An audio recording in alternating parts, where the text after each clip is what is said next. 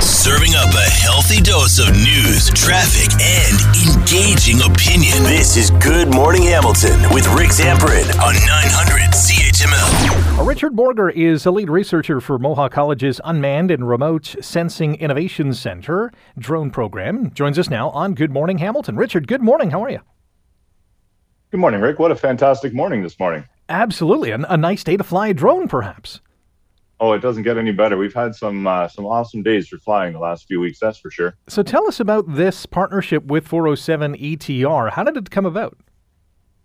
Yeah, this project actually is really uh, really cool for us. Um, the 407 was actually looking to explore the use of drones for a number of projects, and they were they reached out of all people to uh, the Ontario Provincial Police and said, "Hey, do you know uh, anyone who does drones?" And the OPP said, "Well, you should probably talk to the guys up at uh, or the team up at, at Mohawk, and and uh, they'll be able to help you out." And that's actually where it got started. So uh, we connected with their director of en- uh, bridge engineering, and um, you know, we we the the pro- the project started from there. So how is this going to work? You're going to have students flying drones overhead bridges and, and overhead signs, and, and what are they going to be looking for? Yeah, absolutely. So the uh, the project itself is essentially to use drones with with uh, high resolution cameras to inspect the uh, quality and, and status of the overhead signage. So th- this ranges from you know the signs that are the the structures that hold the road signs, right through to the tolling structures as you enter and exit the 407 in various places. And the way the project actually works is we're going to have a number of drone pilots. I mean, obviously, we're going to be taking our, our highly skilled and well trained pilots uh, before they'll, they'll need a few few hours on the sticks before they can actually get out and fly over the 407 and they're going to get out and and essentially our our role is to uh, de-risk the technology and demonstrate its functionality. So we work directly beside the uh, the bridge engineering team or the structural engineering team.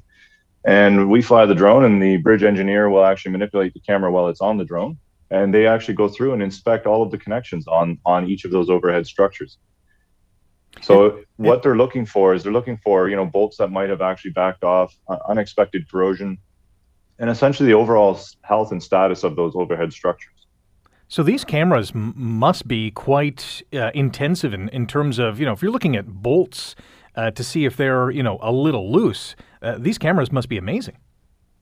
Yeah, the cameras themselves are actually really, really good. I mean, drone technology in the past five years has accelerated and developed uh, incredibly rapidly to a point where, yeah, we can use the technology for that. It does require also a, a bit of skill to fly the drone to a position where we can actually get the camera pointed to that spot, uh, and and the bridge engineer can actually make decisions. And it's been it's been a really unique uh, perspective, the first couple of tries, we we actually were doing some of the the practice work on one of the inspection stations that's that's actually closed to vehicle traffic. Just seemed like a, a logically safe spot to start. So we were working up there, and uh, it took a bit of practice just to figure out where to put the drone and how to how to get the, the camera and and uh, pointed at the parts that we wanted to actually ex- examine. And then the next question was, well, what are we looking at? Is that actually a shadow or is that you know, maybe a, a defect in one of the welds, for example. And so then we had to start looking at time of day and, and sun conditions and shadowing on various parts of the structure. And then from there, we actually were able to go out and deploy on a number of active or structures over top of active roadway. And the cool piece is through the work we were able to do at the inspection station, we actually developed flight patterns that that basically keep us, you know, working with the drone over the median or over the side of the highway. So we're not actually flying directly over live lanes and, and you know hovering there and being a distraction to traffic.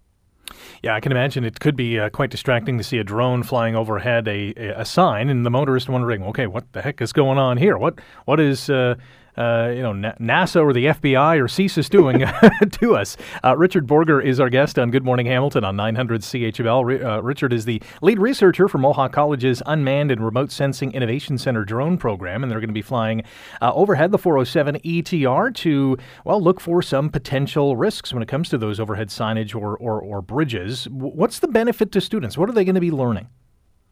Well, the benefit to students is is enormous. They're actually able to work side by side directly with bridge engineers. So uh, anyone in our structural engineering uh, side of side of things, the structural inspection in the civil engineering technology program, this this directly applies to their course of study. So they're actually able to look at using new technology for uh, for structural inspection. Essentially, that's what we're looking at, right? And and it's it's um, somewhat ironic to me this morning as we're talking. I can only imagine people that are listening to to this conversation on their radio as they're driving into work, scanning along the 407. Each one of those signs is essentially a structure that uh, is required to have certain uh, inspections to maintain its safety so that it, it doesn't become a hazard to motorists.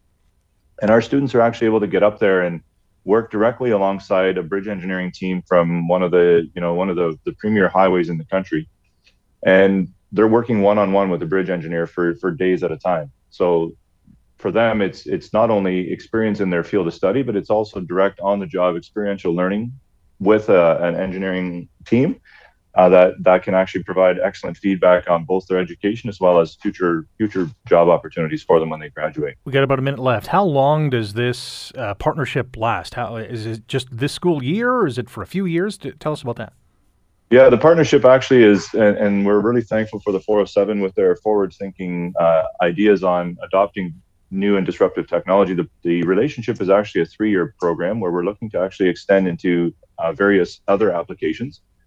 So things like stormwater pond management. So we're, we're using drones with sonar for underwater mapping of, of capacity of stormwater ponds along the corridor.